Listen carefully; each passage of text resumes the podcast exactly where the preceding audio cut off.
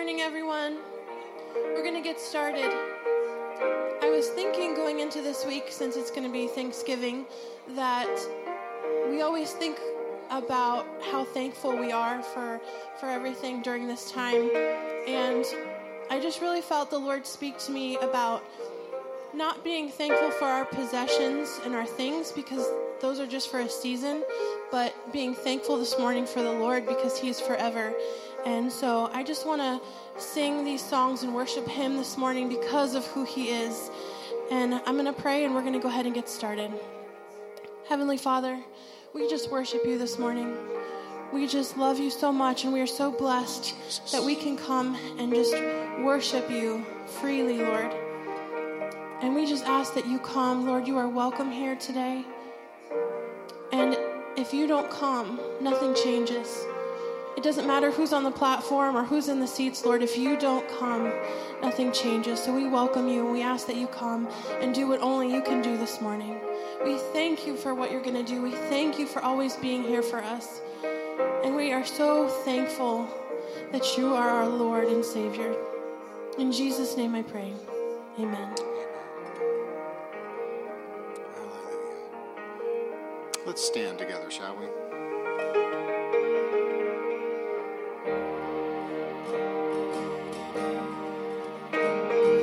I've heard 1,000 stories of what they think you're like, but I've heard the tender whisper of love in the dead of night. Thank you.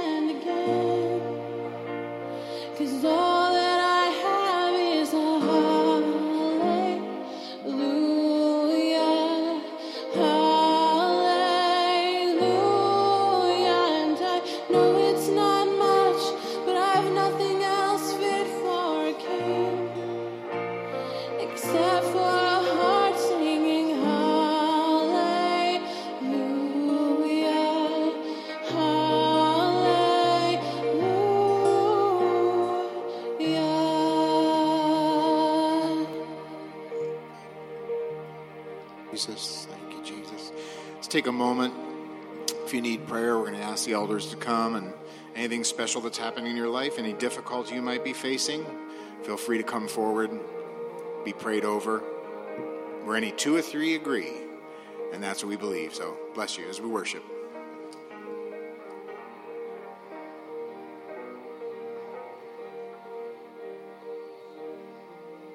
It was my cross you bore, so I could live in the freedom you died for.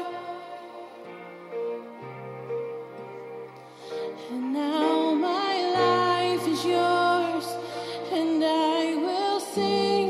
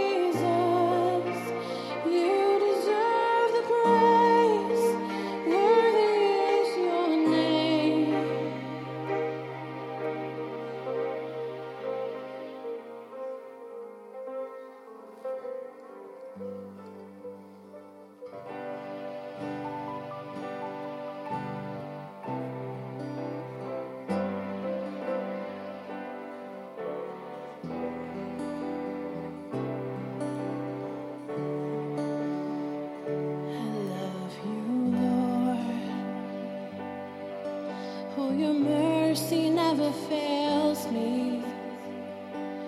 All my days have been held in your hands. From the moment that I wake up until lay my head, I will sing of the goodness of God. And all my life you have been faithful.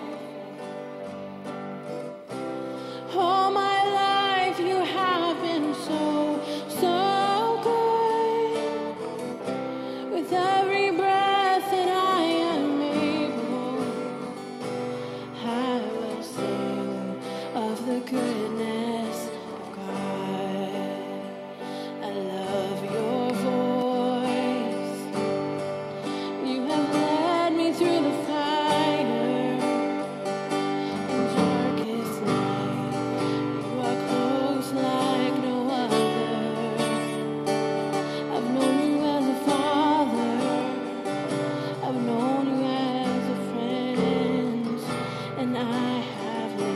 voice.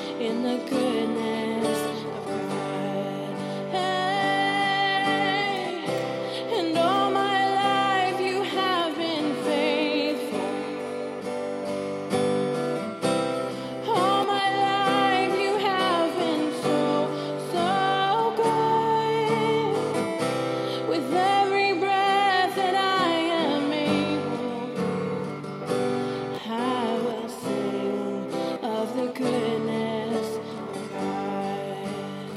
me through the and all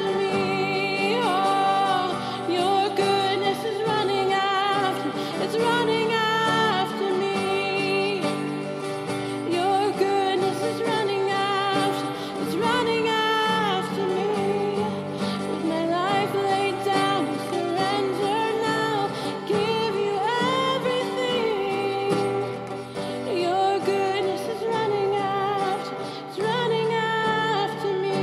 life you have been so, so good. With every breath that I am able, I will sing of the goodness of God. And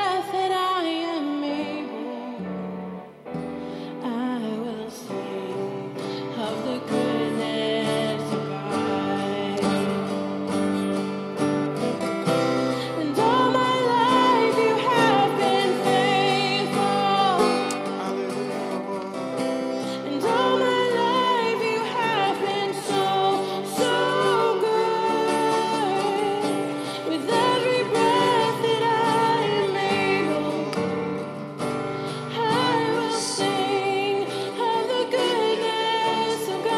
that again. Back to that chorus. I will sing of the goodness. All my life you have been faithful. Raise your hand and worship Him. All my life you have been faithful. Yes, you have, Lord. All my life you have been so, so good. With every breath that I am able, I will sing of the goodness of God. One more time, all my life. All my life you have been faithful. Yes, you have. Yes, you have. All my life you have been so, so good. With every breath that I am able, yes, I will sing of the goodness of God. Hallelujah. Hallelujah. If you believe that, say praise the Lord. Hallelujah. Hallelujah, Lord. Hallelujah. You know, It doesn't say all my life has been perfect, right? Because we don't have perfect lives. All my life has not been without any problems at all. If you feel that's your life, wow, you are really blessed. But no matter what we go through, no matter what the difficulty is, no matter what the heartache or the despair, we know that it'll turn for goodness all the time. And He's always there in every situation. I'm so glad for that. You know what? We're going to do something a little different. We want to pray for a couple of needs. But before we do, just go ahead and be seated. And my mother actually just had a testimony that she wanted to share.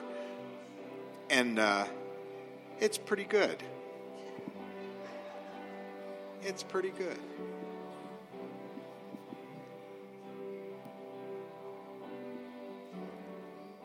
We just sang all my life. He's been so good to me, and I have so many testimonies. At 90 years of age, I could talk about miracles that happened to me and David. And we've traveled so many years, thousands of miles. And this week when they were talking about the snowstorm, I thought of one night at 11 o'clock, we were coming back from Pittsburgh. It wasn't a 4-foot snow. It was a 1-foot snow, but that's still a lot. We were coming down Unity Road, and the kids were in the back asleep on something that some man made for us. They were all both asleep there. And all of a sudden, for no reason, out in the country with no houses around, and we had these big old heavy cars, but for some reason or other, when he started up the hill, it slipped and we flew into this bank. And we both looked at each other. There were no houses around, no nothing. And our kids are sleeping in the back. What are we going to do? Believe it or not, because I heard angel stories this week, and I know this was an angel. It was like a mythical Paul Bunyan man. He got out of a pickup truck pulled by us, took out of the back of his pickup a big chain, and within minutes, we were out and going our way. Davis said, and he looked like Paul Bunyan, he was big. And it was kind of scary at 11 o'clock and dark at night, but it was a miracle from God. And there are many stories I know you can tell like that, but I just thank every day. At 90 years of age, I have about 1,000 of them, but I praise God for His miracles. But now wait a minute. Was that the end of it, though? Because didn't Dad get out of the car to give him some money? He got out of the car to give him some money, and he wasn't there. Yeah, my dad would always say, I got out, and I went back to him, and he had already left. He was already gone. So was he really a person, or was he an angel? We don't know. But how many are glad He gives His angels charge over us to keep us in all our ways? And just this, before we take the offering, let's just take a few moments. I know we had a bunch of calls, a number of folks. Actually, Steve and Debbie Prothero were going to be here today, and oddly enough, he said Debbie got the flu. So he said, I'm just going to stay home with her. But he is hopefully going to be back here in the next week or so. But and also we had a couple of phone calls, some families that are just battling. It's going around now, right? You know, here it comes again. So we know that it's coming. So let's just lift some of those up and others. Father, we just thank You so much for Your angels that give charge over us. How many times, if You could open our spiritual eyes, and what we would see would astonish us. The spiritual powers that are around us, the miracles that are around us, the things that are happening, lest, as the psalmist David said, lest we dash our foot against a stone, Your angel is there. So we thank You for that. We just ask, Lord, that same spirit of healing and anointing will go to those that are suffering right now with the flu at home, whatever the flu might be to them, the head, the chest, the stomach, whatever. We thank You that You're the God that heals, and You're going to watch out for them and bring them back strong, get them ready for a strong week of work as well, and make them productive again. We thank You for Your healing touch. We thank You for Your touch on all of our lives and how You minister to each of us, and we're going to praise You ahead of time for all Your blessings. We ask it and receive it in Jesus' name. Amen and amen. Praise the Lord. Ushers, if you'll come. and we will continue to worship by blessing him. Hallelujah. Hallelujah. Charles, would you ask the blessing of the offering? Father, we come to you this day, thanking you for your many blessings. Yes.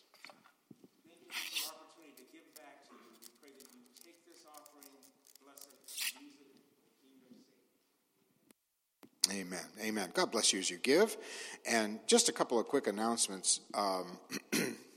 And you'll notice I said last Sunday that I can't remember things from one end of the hall to the next, so I had to write them down on a styrofoam cup that was sitting over there so I could remember what I had to say. It's getting so bad.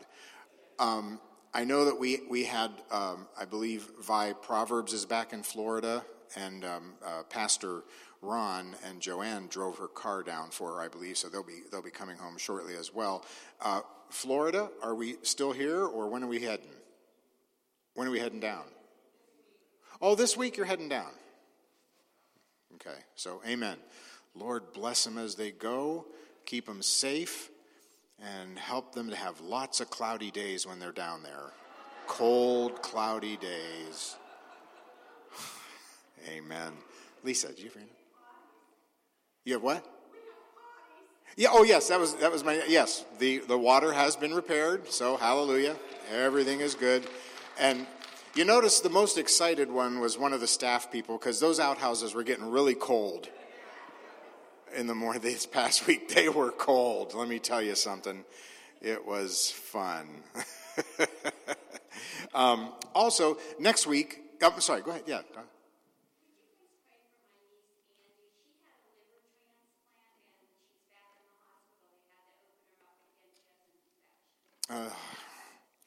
Those infections.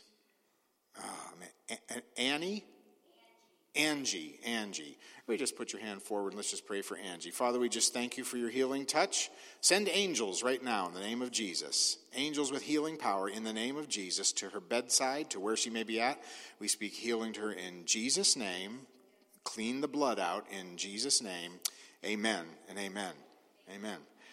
I tell you, as we've seen in some of you as well, Dawn and others, the most dangerous part of any surgery is the infection. It's not the surgery. It's what comes after it. So, amen. Next Sunday we're going to be doing something a little different. Pastor Uri will be sharing the word, and we met yesterday and went over some of the things he wanted to share, and I think you're going to be blessed by what he has to share. But also his sister is up from Brazil. And so she is going to probably be leading worship next Sunday. So it's going to be the Yuri show. No, it should be very good. I believe she's been part of worship here before years ago, and she does a wonderful job, and you will enjoy her. And we do thank Alexis for helping out in this time. And amen, bless her. And also. We are that close to Pastor Steve coming back. Everything is almost out the tubes and the stuff like that. I believe he's off his antibiotics coming up around Thanksgiving this week and everything. So we're hoping to see him very soon. He is feeling really well. He can lift 30 pounds now. He's allowed to lift 30 pounds. So hallelujah. So anyway. So we're looking forward to him being back as well. Amen. Take your Bibles. Let's open them to Ephesians, the third chapter. Ephesians, the third chapter. And we are going to be down in, Philippians. What am I saying? Philippians. Where am I? Good. See, some of you even followed and you knew that I was wrong. That's good. Philippians, the third chapter. And we are actually going to be in verse 7, and we're going to be talking about gaining Christ. Philippians, the third chapter, verse 7. Let's just read 7 through 11, and we will take some thoughts from there. Philippians, the third chapter, verse 7. But what things were gained to me, these I have counted loss for Christ. Yet indeed I also count all things loss for the excellency of the knowledge of Christ Jesus my Lord, for whom I have suffered the loss of all things, and count them as rubbish, that I may gain Christ, and be found in him, not having my own righteousness which is from the law, but that which is through faith in Christ, the righteousness which is from God by faith, that I might know him and the power of his resurrection, the fellowship of his sufferings, being conformed to his death, if by any means I may attain to the resurrection of the dead. So, talking about gaining Christ here this morning, and Paul moves from how he was living. He gave us all these little tidbits and insights on living and things like that. And he's now moving to this final phase of his thinking where he's talking about gaining Christ and everything that represents. And it sort of sounds like, it's interesting phraseology, because he sort of makes it sound like he's in control. That I may gain, that I may know, that I may this, that I may that. And it's not really that he's in control of his own destiny or in control of his own salvation, but he's talking the practical side of our walk with Christ, and that is what we do after the Holy Spirit has gained our hearts. So we're talking about moving forward in us. He's begun a good work in us, and that was his. He's going to bring it to completion. So I believe that what he's saying here is the practical, we've talked about this before, the practical versus the positional side of Christianity. We know that you do not just get saved and then sit back and do nothing, right? That's not the way we walk. We know that, as Jesus said, the kingdom suffers violence and the violent take it by force. There's a side to that is literally that we have to have a violence inside of ourselves to subdue the flesh. How many know that's an easy job? We know what it's like to battle negative thinking. How many negative thoughts come into your mind every day? Oh, at least one, right? One whole long thought all day, right? It's a constant battle, a constant battle. We know how the devil seeks to find every weakness in us, right? He's like a roaring lion, seeking whom he may devour. He puts devices in front of us, and we know how difficult it is to walk in that way, how hard it is to turn the other cheek, to forgive those who have hurt you, how hard it is to bless those who persecute you. This is not easy chair Christianity, right? This is difficult. So his goal, Paul says, is basically to do three things: to know, to win, and to gain. To know, to win, and to gain. And I'm going to flip it around a bit and start from the bottom and move up a little bit. So he says, I count everything as loss, everything in my life, whatever I had, didn't have, I count it as loss so that I can gain Christ and be found in him, so I can know him fully. That's the goal, to know Jesus fully and to attain the resurrection of the dead. So, let's look at the first one. He says, that I might know him, the things that were gained to me, I've counted for loss, so that I could begin to know him. I may gain Christ.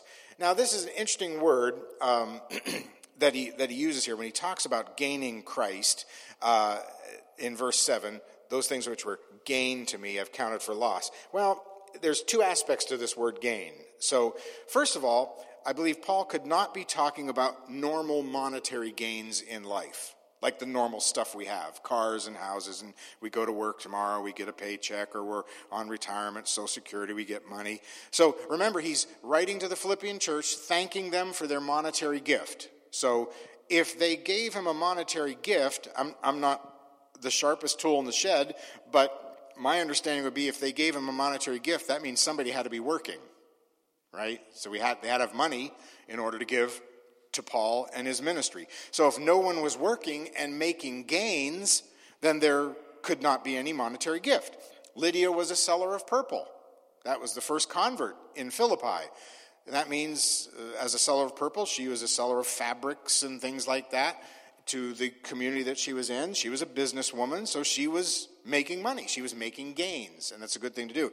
And by the way, don't forget where she lived. You know, we went through this whole thing about the little cake shop that didn't want to bake a cake for a homosexual couple. I don't know, folks. If that was me, I'd still bake the cake and make money. And then I'd make sure I had a little plaque on my desk there, that on the counter, that said, we support Exodus Ministries that set people free from homosexuality. We support this ministry and that ministry. We support. So if you still want to buy cake from us, that's fine. I'll make the cake for you. I don't care. You know, I know there are some Christians that, and I'm not speaking against this, but I don't want to shop there because they support this, and I don't want to shop there because, you know, folks, if you carry that to the extreme, you're all going to be walking around naked with nothing. I don't know about you, but I'm pretty sure General Motors is not a godly company. Ford is not, right, Jim? Ford is not a godly company. I don't think at Chrysler Corporation, they get every morning, they start with prayer. They come into the boardroom and there's coffee, donuts, and prayer, right? State of Ohio was not like that, Roxanne, right? No. So, you know, if you're going to do business, you're going to do business. And you're going to do business with unsavory people in an unsavory society. I remember a contractor friend that used to, he's actually on the board for many years when I pastored before, and we were talking about the mafia in Youngstown. I know there's no mafia in Youngstown, but. And he was a contractor, and he said, Pastor, if you don't want to do business with the mob, you're not going to do business. It's true. I'm going to get to an example about your husband in a minute, so that's true. Yes, Julie, you. Yes.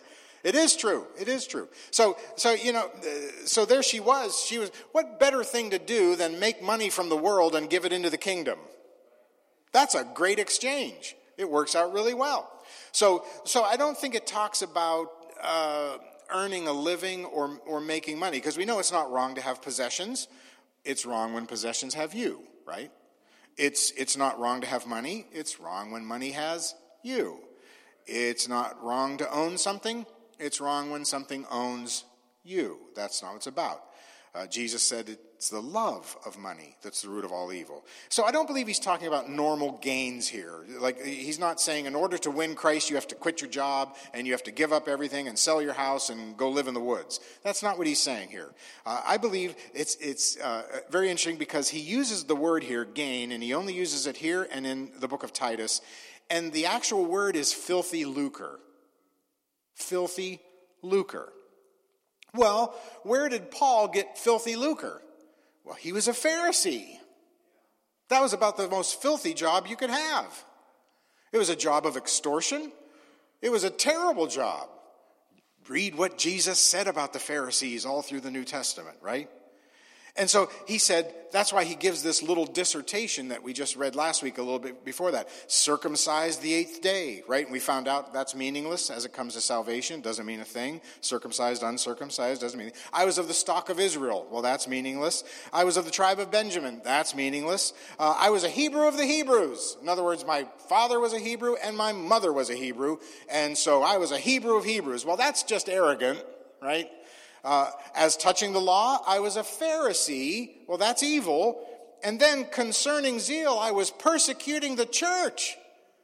He was killing Christians for a living. He was dragging them to prison.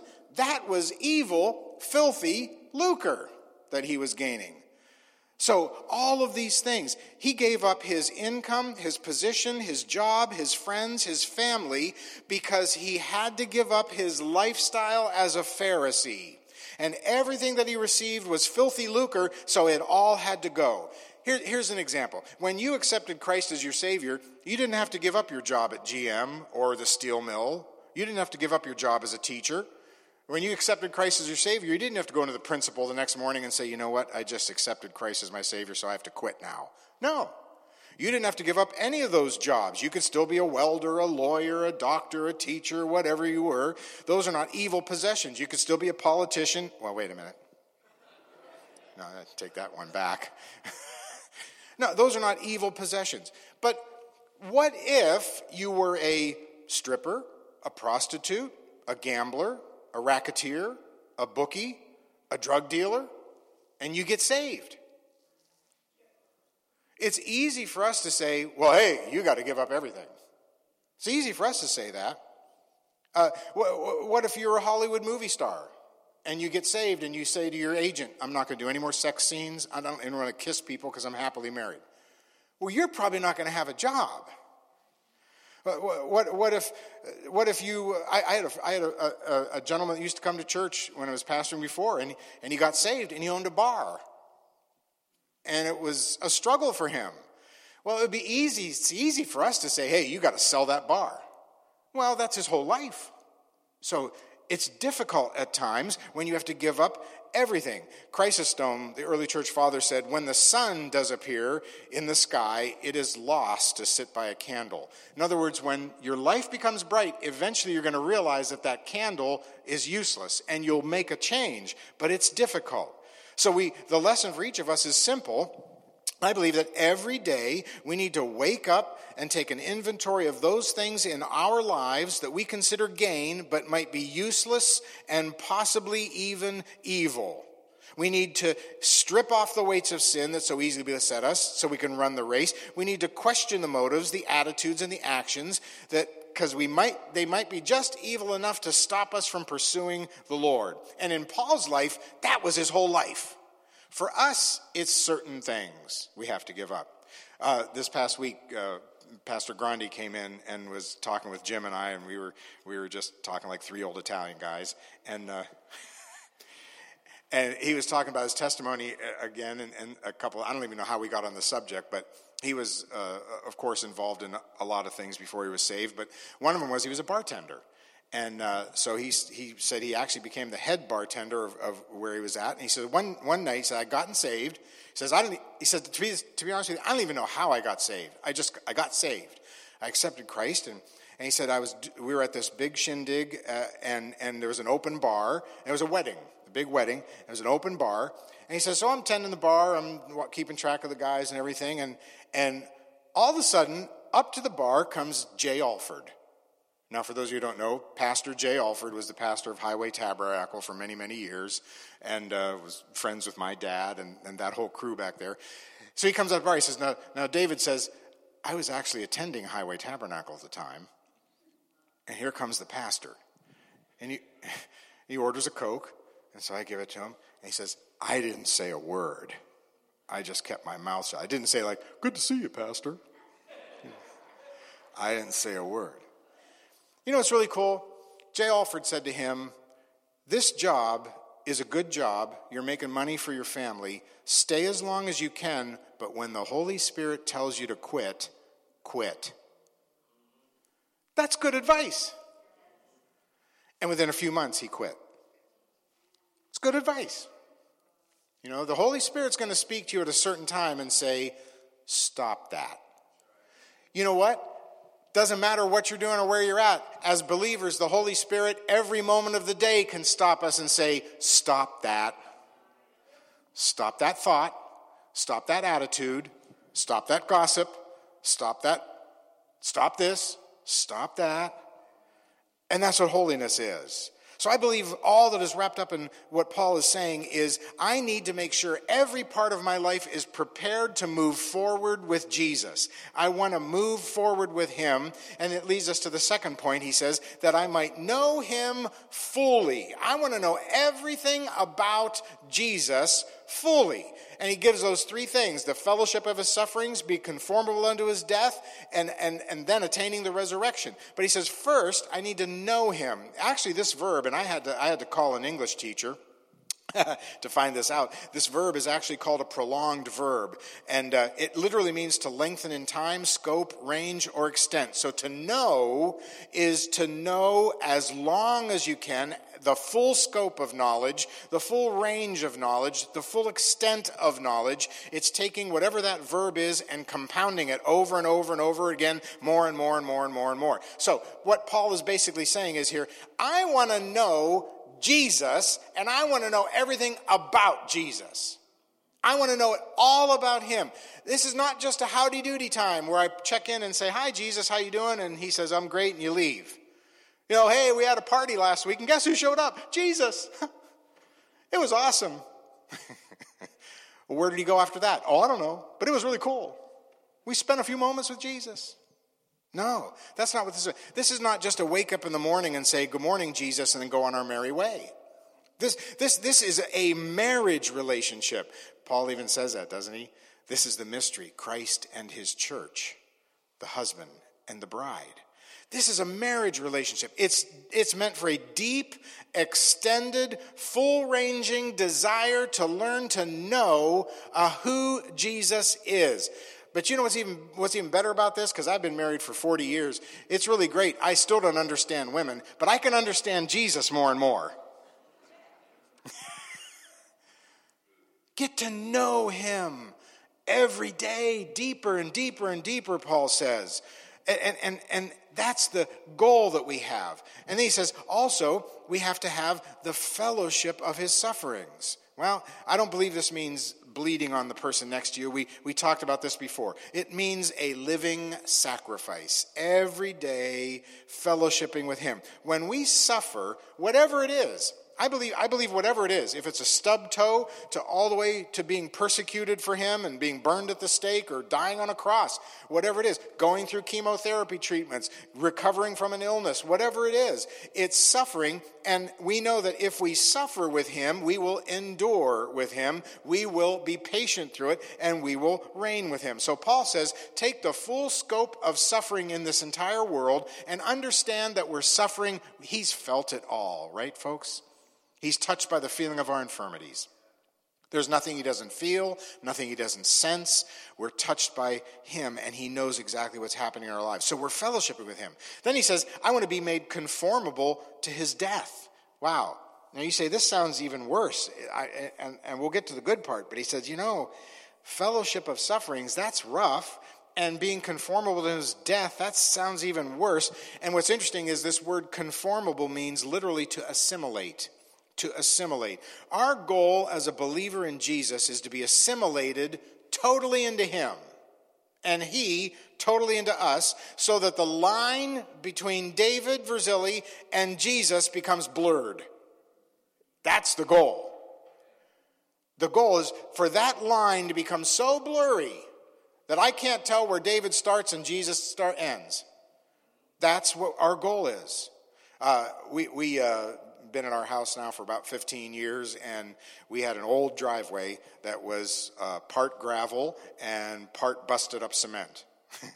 So it was clunkety, clickety, clackety the whole way in and out. It was about 2 inches lower than the garage floor, so it was always into the garage and out. So finally, we got a new asphalt driveway. It's just so nice. And the thing that's amazing about it is it's so smooth. You don't know where the garage ends and the garage begins. You don't know where the road ends and the road begins. Before, you could tell really well. You don't know where the cement and the gravel part begins and ends. Now it's all smooth. And every time now when I take the trash can out, I walk out of the garage and I don't go clunk and down the driveway, clickety-clackety, right? Now it's just smooth the whole way. That's amazing. I bought a new snow shovel, because I'm so excited to shovel snow.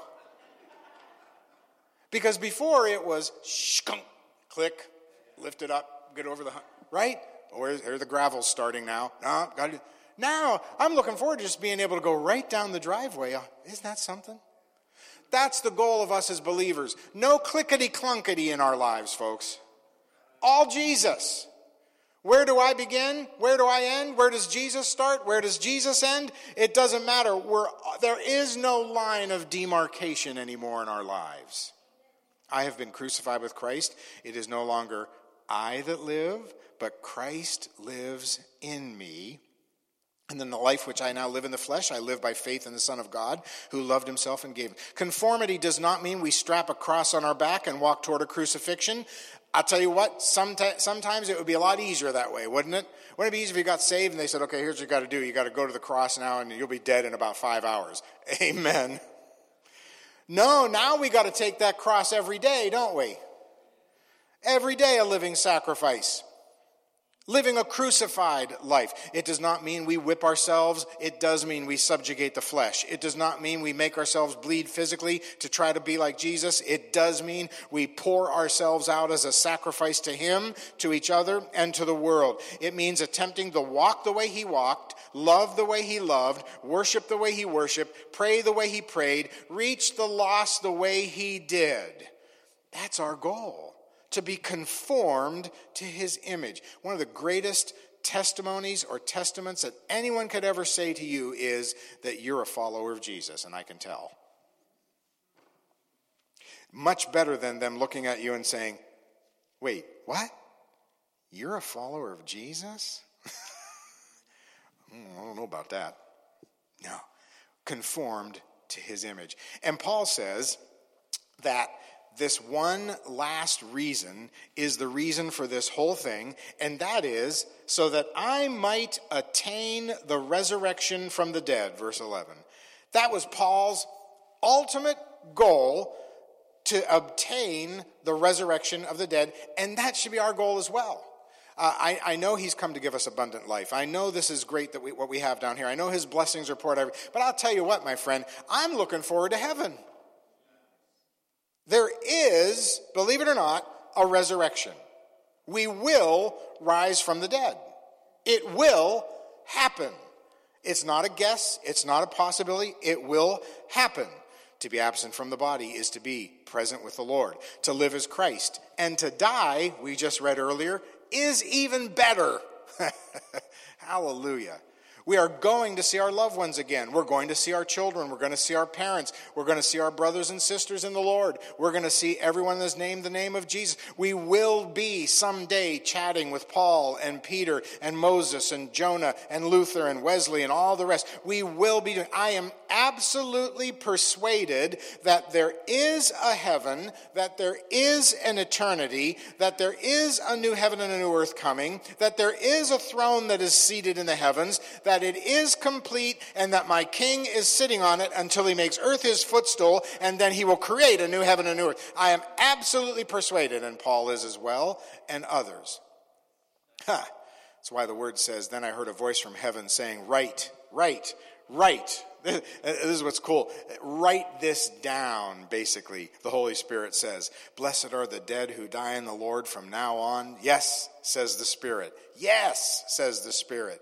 Yes, says the Spirit, that they may rest from their labor and their works do follow them. I believe it. Whatever I have given up on earth, wait till you see what I get back in heaven. Whatever I lose on earth, wait till you see what I get over there. Whatever pain I've had, wait till you see the pleasure that's there. Wait, whatever sorrow I've had, wait till you see the joy that's coming. Every tear will be gone. Every heartache will be healed. Every loss will be restored. Jesus will return someday. Now, I know we've been looking for it for 2,000 years. You may say, well, when's he coming back? I don't know. He may come back within our lifetime, or he may come back for me tonight.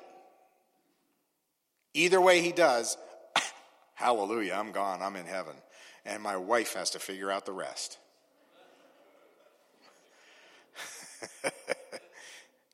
But we believe it. In the earliest portions of Scripture, we find resurrection thought. Abraham, our father of the faith, raised his knife to plunge it into the breast of Isaac because he was fully assured that God was able to raise him from the dead. That's what the word says, Hebrews 11. He believed God, who quickens the dead and calls those things which are not as though they were, who against hope, Paul says, believed in hope.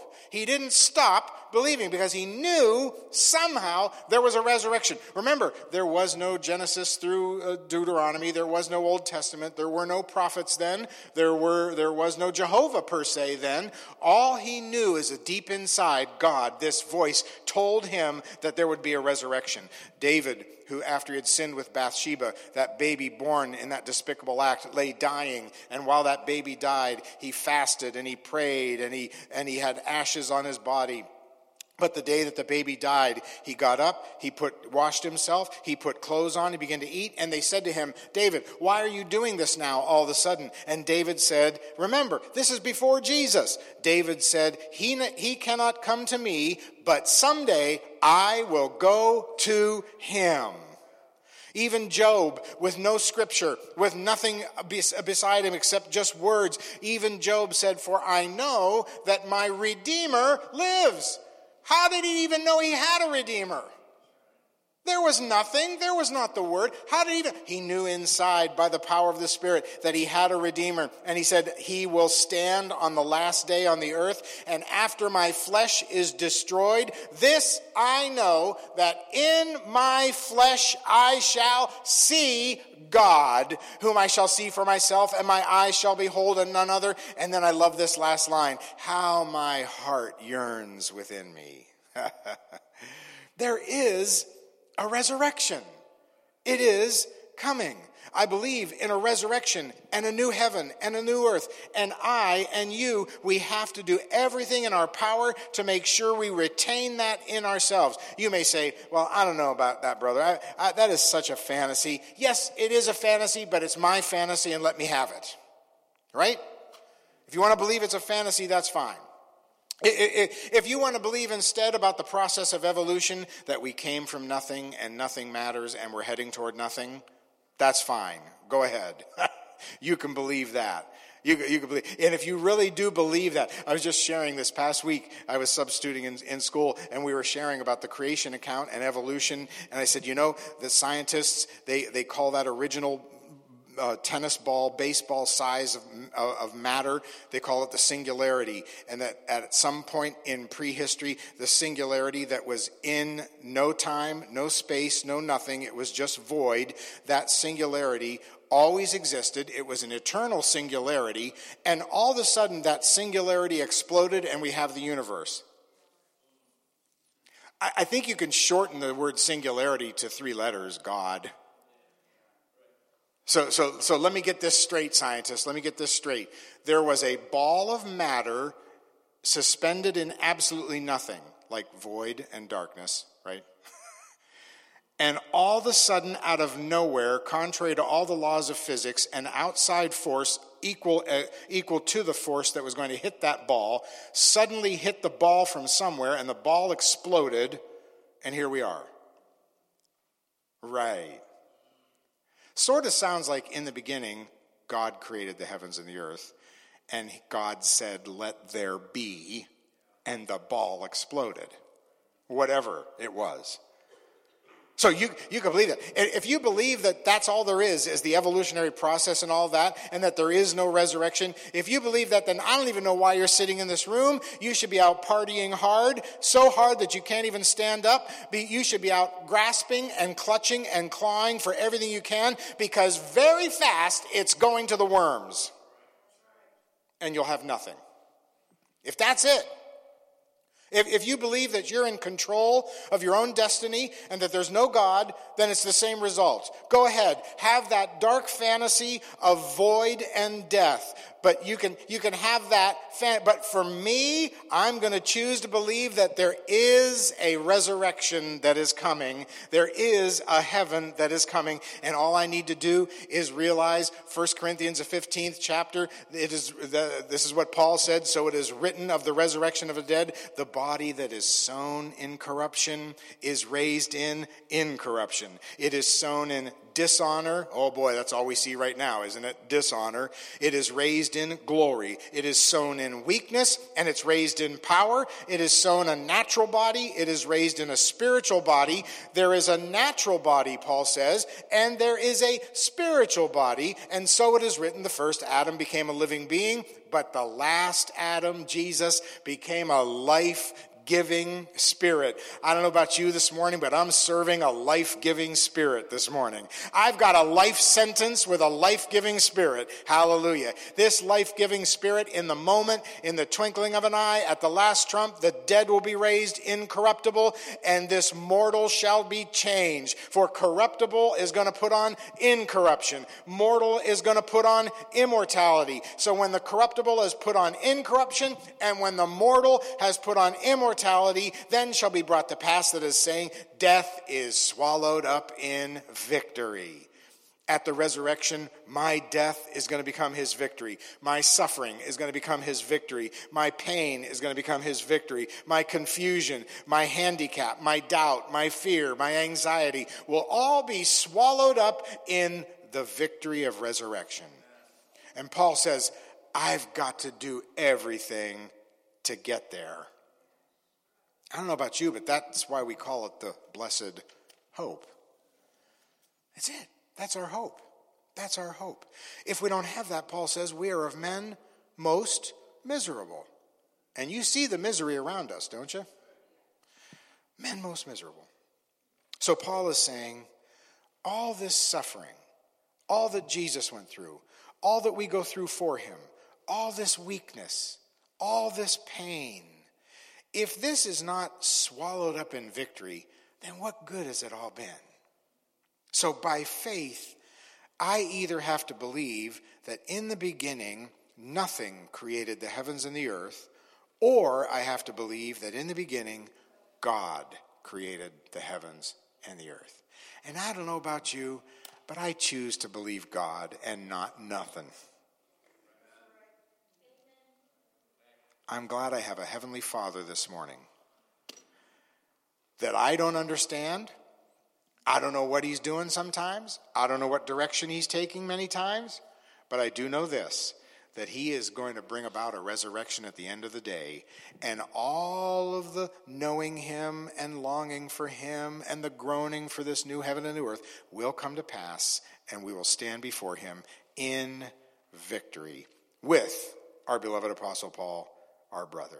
Let's bow our heads. Father, we just thank you so much that Paul laid this out for us. Even somebody as brilliant as Paul, who knew the past from the beginning, who went to the third heaven, he understood these things, and he said, folks, there is one goal that I need to pursue, that I would be in fellowship with him and his sufferings, that I would know him fully, because I want to gain the resurrection. And we're just excited to know that our brother Paul and millions before him have found that resurrection already. And they're waiting for the last day when it will be complete. But right now, they're in your presence. And I believe they would say the same thing that we would all say, and that is, doesn't matter. All the suffering, all the present things we've gone through are worth nothing to be compared to the glory that's being revealed. So help us, Father, to be faithful to attain that wonderful goal someday. And we will. We will. We thank you for it in Jesus' name. Amen and amen. Hallelujah. Let's stand together. I don't know about you, but I don't think there's really anything else in life worth trying to know other than Jesus, right? I mean, you know, it's good you know your trade. It's good you know your studies and your curriculums and things like that. That's all good to know. But underneath it all, our goal should be to know Jesus fully, fully every part of his existence, all in Scripture and in our lives. I don't know about you, but I want to do that. That's a goal. That's a goal in our lives. Hallelujah. God bless you. Turn around. You're dismissed. Go forth praising him. Get to know him this week even more and more and more.